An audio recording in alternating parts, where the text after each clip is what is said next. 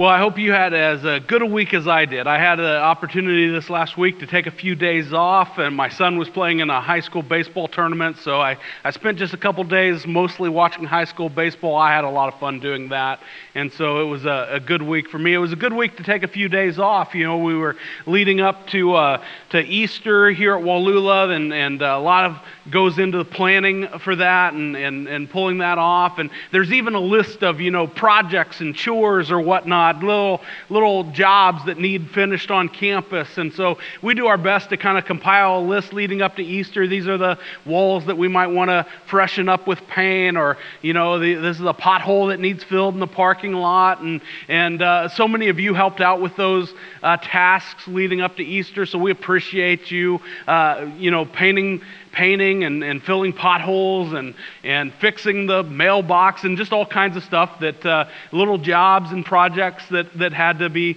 taken care of and, and appreciate your service in that way. You know, when you compile a list like that, even at your house, right, you compile a list of, of projects or jobs that need accomplished, and there always seems to be a project or two or whatever that is left off the list for whatever reason. And then you get to, you, you come around to that project and you realize, oh man, I really should have have done that. And it's no different here on, on campus. Uh, uh, to make a long story even longer, we, you know, in the fall, I think we put some mulch on the preschool playground. And so we had a, a, a delivery of mulch here, and it happened to rain before they delivered that mulch, so we put it in the parking lot, and then it snowed every weekend all winter long. Do you guys remember that? And, and so there was a pile of mulch in the parking lot, and maybe some of you saw that, maybe you didn't notice that, and uh, I sort of notice it every time I drove, drive, drove by it over here, but I don't always drive around here every day at work, and, and so uh, that Saturday leading up to our first worship, service. I had parked in the parking lot, and I'm like, oh, there's that mulch in the parking lot. We should have, I, I meant to have some folks come help move that. Uh, people would have done that. And then I thought, oh, it's just, it's a small pile. You know, and, and there's lots of time. I was here in the morning on Saturday, and I thought, well, there's, you know, we have a lawn tractor here with a little trailer. I'm just going to get that, and I'm just going to move that pile of mulch, and that will be no problem. I don't know if you uh, are a poor estimator like I am. But I, I, I, have projects like this in my life. You know, you know, I look at the project and I think this is going to be so easy. This would be 30 minutes or an hour or whatever I estimate. The, you know, this is going to be no problem. And that's how I approach this. You know, no big deal. I'm going to get this done real fast and, and then it'll be done. And so I, I got the tractor and put the trailer on it and drove around with shovel and I started to to load mulch into that trailer. And, and, you know, the top of that mulch was all kind of dried out from the sun and it was light. And I was going, this is no problem. This is going to be an easy task. And I'm loading up that trailer and I load up the trailer and I load up the trailer a little more. And I, I load up the trailer as high as I think I can possibly load it. And then I look at the pile of mulch and I thought, huh because I, you know, I had loaded the trailer and there was still this big pile of mulch. And I thought, well, this is a little more difficult than I anticipated, but no problem. And so I emptied the trailer and I came back and I loaded the trailer up and I got done loading the trailer up and then I looked at the pile of mulch and I thought, huh, it, you know, a little more work required. And so I emptied it and came back and I loaded it up and I, I realized that somehow, you know, the moisture, it was all, it had seeped into this mulch somehow. And the mulch was much heavier than when I started. And I was loading the trailer up and I drove back and I, I looked at the pile and I thought, huh, and I did that a couple more times or whatever. And I moved the pile of mulch. You can still see because at the end I just thought, well, that's good enough. You know, we're going to be done with this today. I was a poor estimator of how much work, of how much time time of the effort. And then I woke up on Sunday morning uh, to come in to, for Easter services, and I got out of bed and I thought, man, my back is kind of sore. What in the world? Why is my back sore? Oh, yeah, you're old and fat and you moved a pile of mulch. and so the cost, you know, the, the cost of moving that pile of mulch was was uh, more than I had anticipated. I mean, I don't, you know, it's no big deal. I lived through it. Don't tell Sherry I can live through stuff like that, but I lived through it. And, and it's not that big a deal. But the, it was longer. It was more work than I anticipated. It was harder than I expected. Right? And the cost was higher. I'm not sure if you encounter projects in your life uh, like that. I, I often do. I'm, I'm I'm really good at making projects much more difficult than they need to be, maybe, and, and uh, maybe underestimating the uh, cost of that project or the length of time that that project will take. And, and uh, we, we talked last week about Easter and the fact that Easter makes all things new. And we're going to talk about all the things in this series that Easter makes new and take a look at those. And, and Jesus offers us this new life and there is good news that this new life is an awesome life. Jesus describes it as the uh, life to the fullest, the life that is truly life. It is amazing. And it, all, it is also harder than sometimes we expect. And the cost is also sometimes higher than we anticipate. Uh, Jesus, though, he didn't hide that from his disciples. He doesn't hide that from uh, you and me. You know, he laid it all out. In fact, leading up to this last week, the last week in his life when he went to the cross and he was buried in the tomb and he rose on that first Easter Sunday, leading up to that, Jesus makes this shift in his ministry where he begins to unpack these ideas that he's going to have to ultimately die on a cross and that he's going to raise from the dead. And he begins to explain that to his disciples. And he begins to explain this new life that it will offer. And, and he promises that we, just like his disciples, can live this new life that he is offering to us. He, he explains this new life to his disciples in Matthew uh, chapter 16, beginning with verse 21. And we're going to take a look at this uh, explanation that Jesus offers for this new life. And in Matthew chapter 16, verses 21 through 28. And I think this section of Scripture uh, highlights for us three principles that must be present for us to live out this new life. They've got to be present in this new life. If you have your Bibles, I'd love for you to open them up to the 16th chapter of the book of Matthew. That's just the first book. That's the first gospel in your New Testament Matthew, Mark, Luke, and John. Uh, chapter 16, we're going to take a look at verses 21 through 28 as we uh, unpack these three principles that, that must be present in this new life that Jesus talks about. If you uh, grab one of those welcome packets, there's an uh, outline on the back of the bulletin. Uh, you can fill in the blanks as we discuss these three principles. That's cool. There's also a page number at the top of that outline that'll take you quickly to Matthew chapter 16 and one of the Bibles you can find in the chair backs around you. Matthew, the 16th chapter, beginning in verse 21. This is what God's word says. From that time, Jesus began to show his disciples that he must go to Jerusalem and suffer many things from the elders and the chief priests and scribes and be killed, and on the third day be raised. And Peter took him aside and began to rebuke him, saying, Far be it from you, Lord, this shall never happen to you. But he turned and said to Peter, Get behind me, Satan. You are a hindrance to me, for you are not setting your mind on the things of God, but on the things of man. Then Jesus told his disciples, If anyone would come after me, let him deny himself and take up his cross and follow me. For whoever would save his life will lose it, but whoever loses his life for my sake will find it. For what will it profit a man if he gains the whole world and forfeits his life? Or what shall a man give in return for his life? For the Son of Man is going to come with his angels in the glory of his Father, and then he will repay each person uh, according to what he has done. Truly I say to you, there are some standing here who will not taste death until they see the Son of Man coming in his kingdom. All right, three principles that I think this section of Scripture teaches us that must be present in that new life that Jesus offers. Principle number one is that uh, this new life means a new mindset. This new life means a new mindset. From that time, Jesus began to show his disciples that he must go to Jerusalem and suffer many things from the elders and the chief priests and scribes and be killed, and on the third day be raised. From that time, it's a shift here in the Gospel of Matthew. As you're reading through Matthew, leading up to this point in, in, in Jesus' ministry, there's all, almost been sort of this, this mystery about Jesus' ministry, and we're, we're left unsure as readers about whether or not Jesus fully understands his mission and purpose. And, and we could debate and argue about that, but at this point in his ministry, it all begins to become clear. It's like this landmark in Jesus' ministry, this signpost that says, okay, now we're heading in this direction.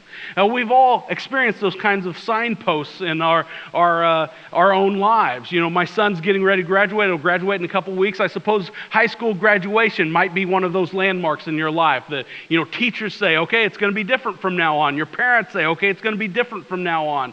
You know, your life will shift, it'll change direction after graduation. Maybe marriage in some people's life is this change in direction. Okay, your life is going to be different. Or the birth of that first child. People say your life changes after a child. There are these landmarks in our lives where our life sort of shifts. And Jesus' ministry shifts, it, it changes direction. His purpose becomes more and uh, more abundantly clear uh, Uh, as he tries to unpack this and help his disciples discern exactly what his mission and purpose was going to be. So from that time, Jesus began to show his disciples that he must go to Jerusalem and suffer many things from the elders and chief priests and scribes and be killed, and on the third day be raised. That's his mission and purpose. You know, it's interesting that as you read through the Gospel of Matthew, every time Jesus predicts, he, he predicts several times his death. And every time Jesus predicts his death, it is always accompanied by this, and he'll be raised. The resurrection always follows. It always goes with this, this promise that it, it's this huge uh, Uh, promise and, and a celebration that we ought, to, we ought to remember, but sometimes we lose track of, of how much God has intervened and changed in our life. And, and it's just hard to see the things of God. And that's the trouble that Peter was having here in Matthew chapter 16. Verse 22 says, And Peter took him aside and began to rebuke him, saying, Far be it from you, Lord, this shall never happen to you. But he turned and said to Peter, Get behind me, Satan, you are a hindrance to me, for you, not, you are not setting your mind on the things of God, but on the things of man. Uh, there's all sorts of, of uh, things that are interesting about this. Uh, conversation between Peter and Jesus. Uh, Peter, just a, a, few moments ago, had been uh, rewarded. He'd been lifted up, you know, as, as somebody who was speaking the words of God. Uh, you just go back a few verses in, in chapter 16 where Jesus is asking, you know, who do people say I am? In verse 15, he, he said to them, but who do, who do you say that I am? Simon Peter replied, You are the Christ, the Son of the living God. And Jesus answered him, Blessed are you, Simon Barjona, for flesh and blood has not revealed this to you, but my Father who is in heaven. You're speaking the words of God. You're, you're seeing this from a heavenly perspective. Just, just a couple of verses ago, Jesus said, You got it. You've been paying attention and you see this clearly. God's revealed this to you. But in this conversation that we're dealing with in, in chapter 16, verse 22 and 23 and 24, uh, Peter misses the mark. He, he, he, he can't see it. And, and it's not, it, you know, it's hard to blame Peter, right? He comes to Jesus and said, No, we don't want you to die. There's got to be some other way. We've got to figure this out some other way. We can't let this happen to you. And Jesus' response is amazing. You know what's amazing? Get behind me, Satan. You know, sometimes when Jesus talked with Peter, he would talk to Peter and he'd say, Simon, you know, that's how you could tell that Jesus was upset with Peter. It's kind of like when your mom uses your middle name. You know, Jesus would go back to, to Peter's given name before he changed it to Peter, and he'd say, Simon, aren't you paying attention? Don't you know this? But P- Jesus does, doesn't just go back to Simon. I mean, he takes a jump, a leap. You know, this is a massive step backwards or forwards or whatever it is from being upset enough to call Peter Simon. Get behind me, Satan. The enemy, the adversary. Because if you're not seeing from God's perspective, if you're not fully engaged and all in, and paying attention from, from God's uh, eyesight, line of sight, then you're not only uh, in the way, but you're a hindrance, Jesus says to Peter. For you're not setting your, your mind on the things of God, but on the things of man. You know, God acknowledges that it's really hard to see things from his perspective. And in Isaiah, the, the prophet Isaiah said this in chapter 55, verse 8 and 9. He said, For my thoughts are not your thoughts, neither are your ways my ways, declares the Lord. For as the heavens are higher than the earth, so are my ways higher than your ways, and my thoughts than your thoughts. Right? If, if Scripture has one job, then one of Scripture's biggest job is to, is to point out to us that there is one God and that none of us are Him. Right? The, the, this big, big creator, sustainer, redeemer God is awesome and holy and loving and right. He's a big, big God. And to fully understand Him, to fully get Him, to, to see the whole picture, it's impossible for us to do. It's really hard for us to see things from a heavenly perspective. And Jesus is saying to Peter, You've got to get, you've got to try to see this from my Father's perspective. This is my mission. This is my purpose. This is what He'd have me to do. You know, it leaves me asking, you know, how am I supposed to see things from that heavenly perspective? What can I do to see things like, like God sees things? You know, we're lucky because he, he, first of all, he sent his son Jesus into this world, and, and that allows us to have a relationship with, with our Creator God. It allows us to have a relationship with Jesus. That's an amazing thing. You know, not for, for nothing, but as you read this conversation, and, and it, it, did you catch it in verse 22? And then Peter goes to Jesus and he rebukes Jesus. The rebuke is kind of in the wrong spot, isn't it? You know, it's Peter rebuking Jesus. And when Jesus, you know, he rebukes Peter, I guess, that word should have been used for Jesus in a conversation with Peter. You know, he's the only one that has that right to rebuke. We don't have the right to rebuke God, and yet he allows it. You know, there are things that go on in our life that are uncomfortable, that are sad, that are terrible, that hurt us, that make us angry with God. And He allows it. You know, he doesn't leave it. He doesn't say, well, it's okay, it doesn't matter. Jesus corrects Peter. But this relationship is an amazing thing that uh, allows us to, to learn more and to know more about God. We're, we're lucky that we have access to that relationship and we have access to growing that relationship through God's Word. You know, we can study His Word and learn more about who He is and what He wants in our life. And so, the first thing we can do if we want to see things from a heavenly perspective, if we want to see things from God's perspective, is that we can be serious about studying His Word.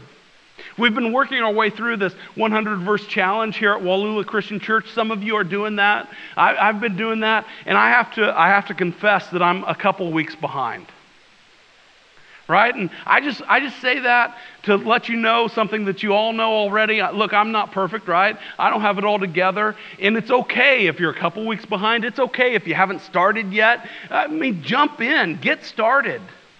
You don't have to use that list that we're using and those verses that we're memorizing, but be serious about being in God's Word and, and hearing from it and then hiding it away in your heart. You know, Scripture says, uh, you know, I hide your word away in my heart so that I might not sin against you.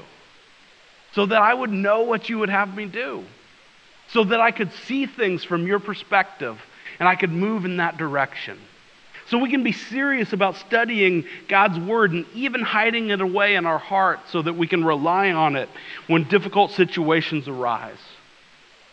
You know, we, we can see people uh, from God's perspective. We can see things from that heavenly perspective when we, when we begin to listen more carefully to others. And, and even when we pray for others, rather than just uh, ignore them or rather than, you know, maybe argue or, or fight or whatever it is in, in difficult relationships, if we pray for the people that bug us, you know, I, I just think it's really hard th- to have them continue to irritate us to the point of, of anxiety or something. You know, God is going to change our perspective. I believe that. You know, it happens all the time. My, my son Clayton is graduating, and so he's doing the scholarship stuff. He had, he had to go give a speech, uh, the speech competition for a scholarship. And so I drive him to this, this speech competition, right? And, it, you know, it, our family, we're kind of competitive. And so, you know, you say the word competition and like we want to win. And we go to this competition and Clayton's going to give this speech. And I'm sitting through these speeches, listening to these young men give these speeches. And Clayton was sort of at the end. And by the time Clayton got up to speak, I'm like, it's a good thing I don't have a vote because I'm voting against you, son, right? I mean, these stories were, these were amazing stories. These were amazing stories. And it just got to the point where, yeah, that kid, you know, he needs it more than you. And that kid, he needs it more than you. And that kid, he needs it more than you. You know, give the scholarship to somebody else. Right? That from just a purely worldly perspective, that's a wrong attitude to have, huh? But your perspective is changed when maybe you listen closely to people.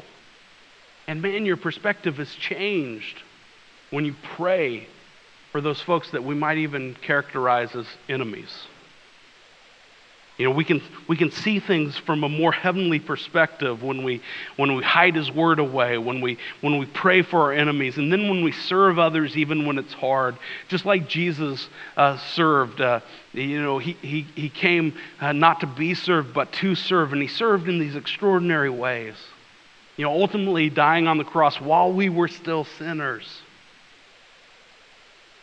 He died in our place.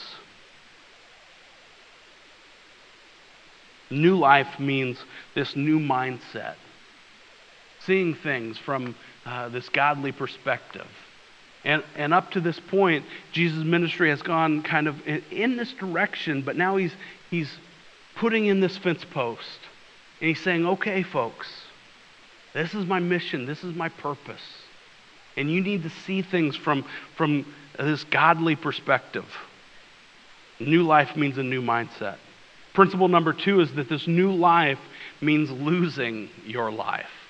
All right, Jesus sets up this weird kind of dichotomy here, and we're going to unpack it a little bit. In verse 24, uh, this new life means losing your life. Verse 24 says Then Jesus told his disciples, If anyone would come after me, let him deny himself and take up his cross and follow me.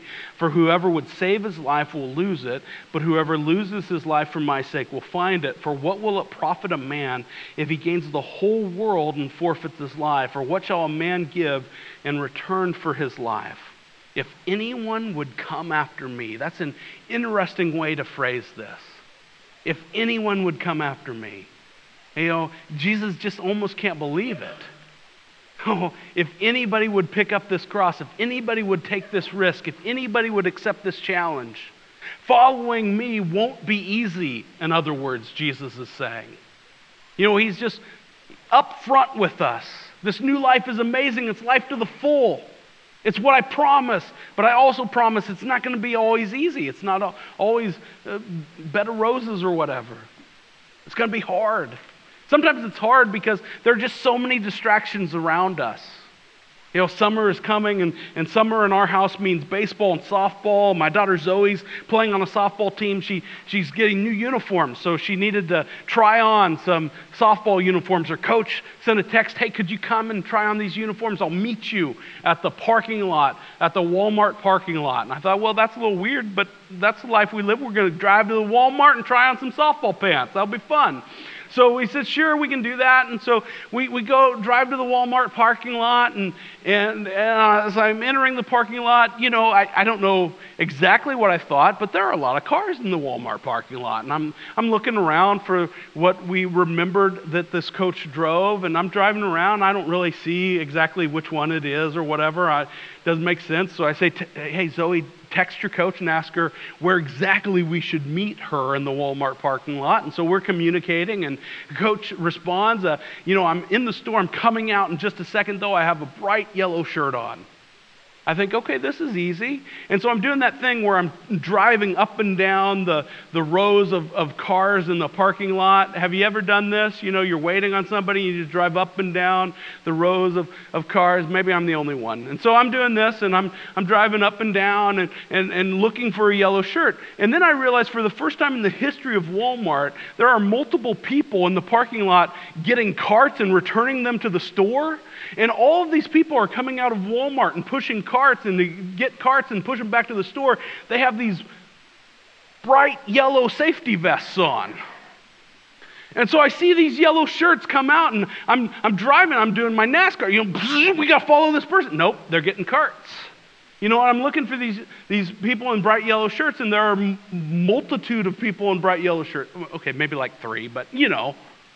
All right, and not only that, but there are other people who are driving to park their cars and to pull out. And so you're navigating through all of these distractions in this, like cars and shoppers in the parking lot, to find a softball coach with a bright yellow shirt on.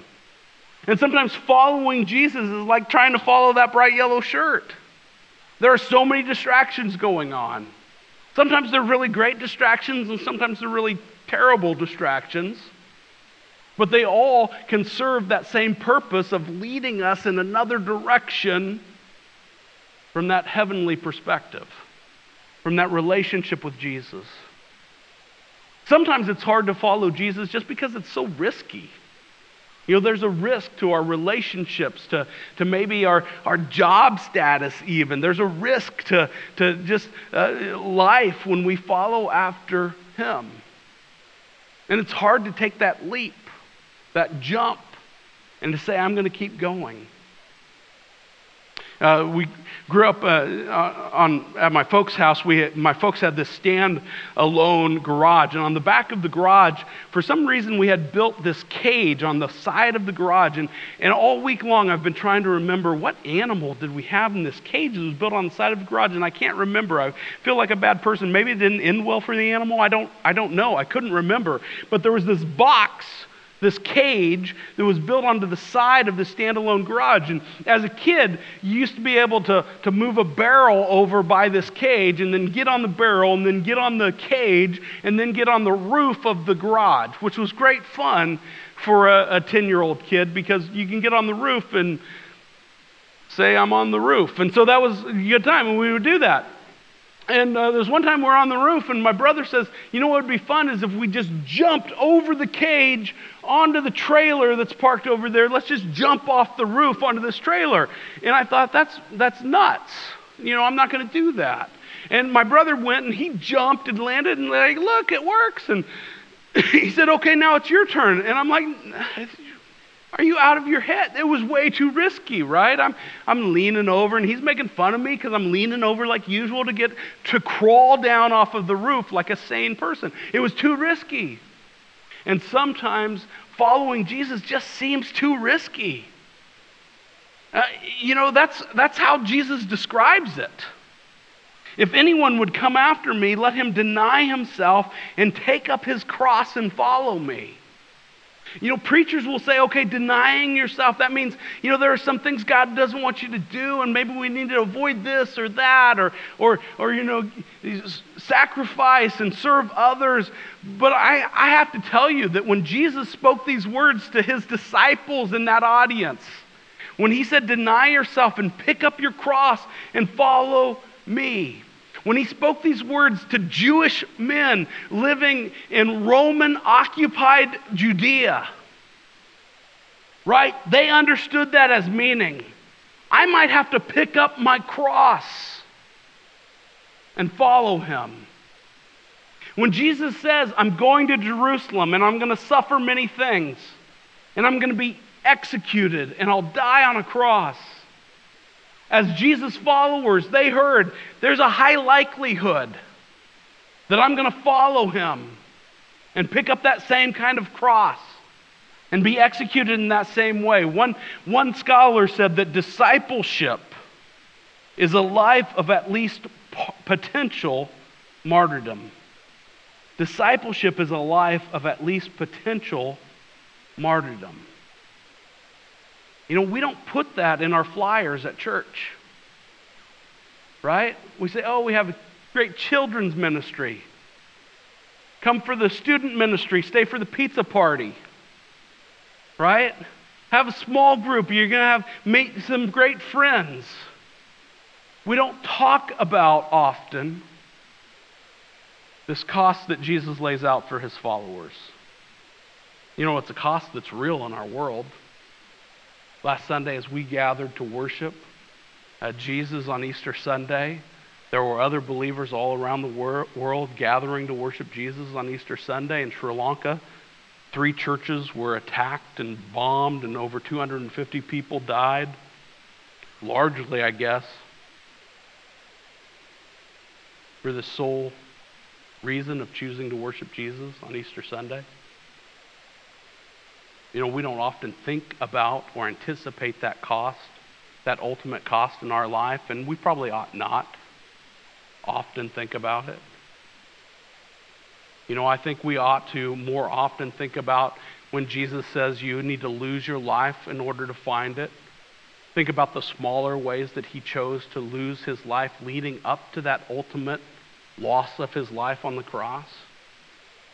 You know, we talk about the small acts of service that Jesus carried out, like in that upper room at the Last Supper when he washed his disciples' feet, even the feet of Judas who would betray him. You know, these small acts of service that we can lose ourselves to others in all the time. I think it's right for us to think mostly about those opportunities to lose our life to others, just like Jesus did. But the cost of following after Jesus is not a, is not a light one. It's not an easy uh, relationship to carry on. But if we set ourselves ahead of that relationship, see, that's the other choice in this equation here.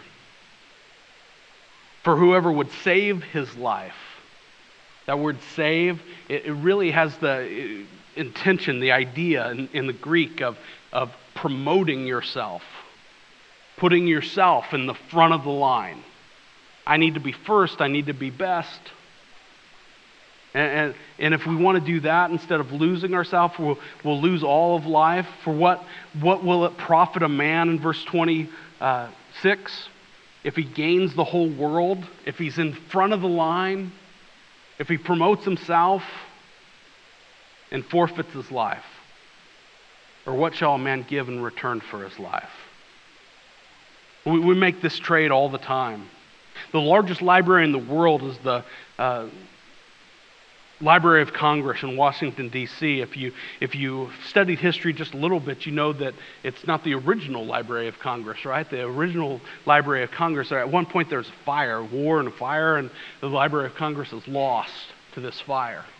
And so Thomas Jefferson donates his personal library. It's sort of this really cool thinking about new life and new beginnings. It's this new beginning for the Library of Congress.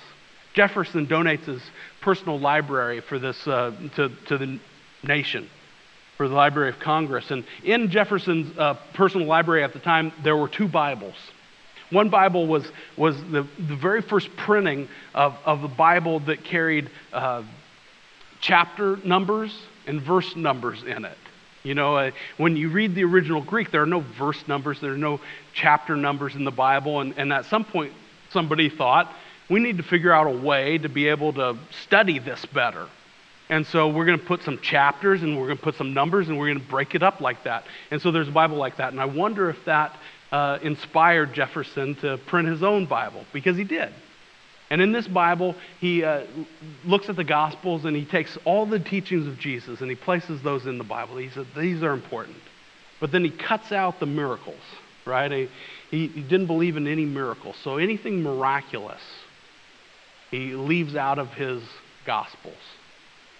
So if Jesus taught a lesson in a, a setting of a miracle, the lesson stayed, but the miracle went.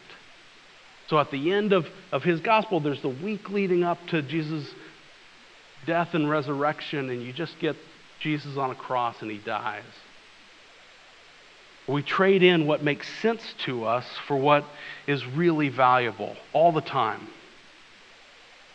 New life means losing your life. Let's, let's look at principle number three. Uh, new life means being present in his kingdom. For the Son of Man in verse 27 is going to come with his angels in the glory of his Father, and then he will repay each person according to what he has done. Truly I say to you, there are some standing here who will not taste death until they see the Son of Man coming in his kingdom. So there's some really interesting things as we think about being present in his kingdom. The first is that Jesus is going to return. There's this amazing promise that he's coming back. And when he comes back again, everyone will know it in his Father's glory. It'll be clear. It'll be present. When, when Jesus arrived as an infant the first time, you know, a few shepherds were made aware, right? And there's this growing knowledge of Jesus. Jesus will come as King of Kings and Lord of Lords. It'll be clear to everyone. He'll come as judge to repay each person according to what he has done.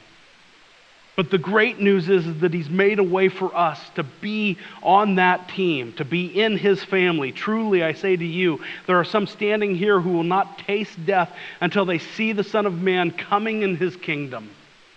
So, however you understand that, whether you understand that as disciples seeing Jesus' uh, post resurrection appearances, or you understand that as a few of his friends seeing Jesus at the, at the transfiguration, or however you understand the statement, understand that it's this invitation to be a part of his family, to be a part of his team, to have this new life leading in this new direction with this new purpose, this ultimate destination of an eternity in his presence in paradise in heaven. How amazing is that? You know, I, I think about that pile of mulch, and, and uh, the crazy thing is, is that I, I, I scooped up that mulch and I put it in trailer and I moved it to another spot. And you know what I did? I just moved one pile to another pile. You know what we're going to have to do eventually? We're going to have to move that pile. And sometimes in life, that's what it feels like. We're just kind of moving stuff from one pile to another. This new life with Jesus offers us this ultimate direction and this ultimate purpose and this ultimate promise. That when we give in to Him, we can be with Him forever in paradise. There's no more moving piles. Grab hold of that promise today. Let's stand and worship Him.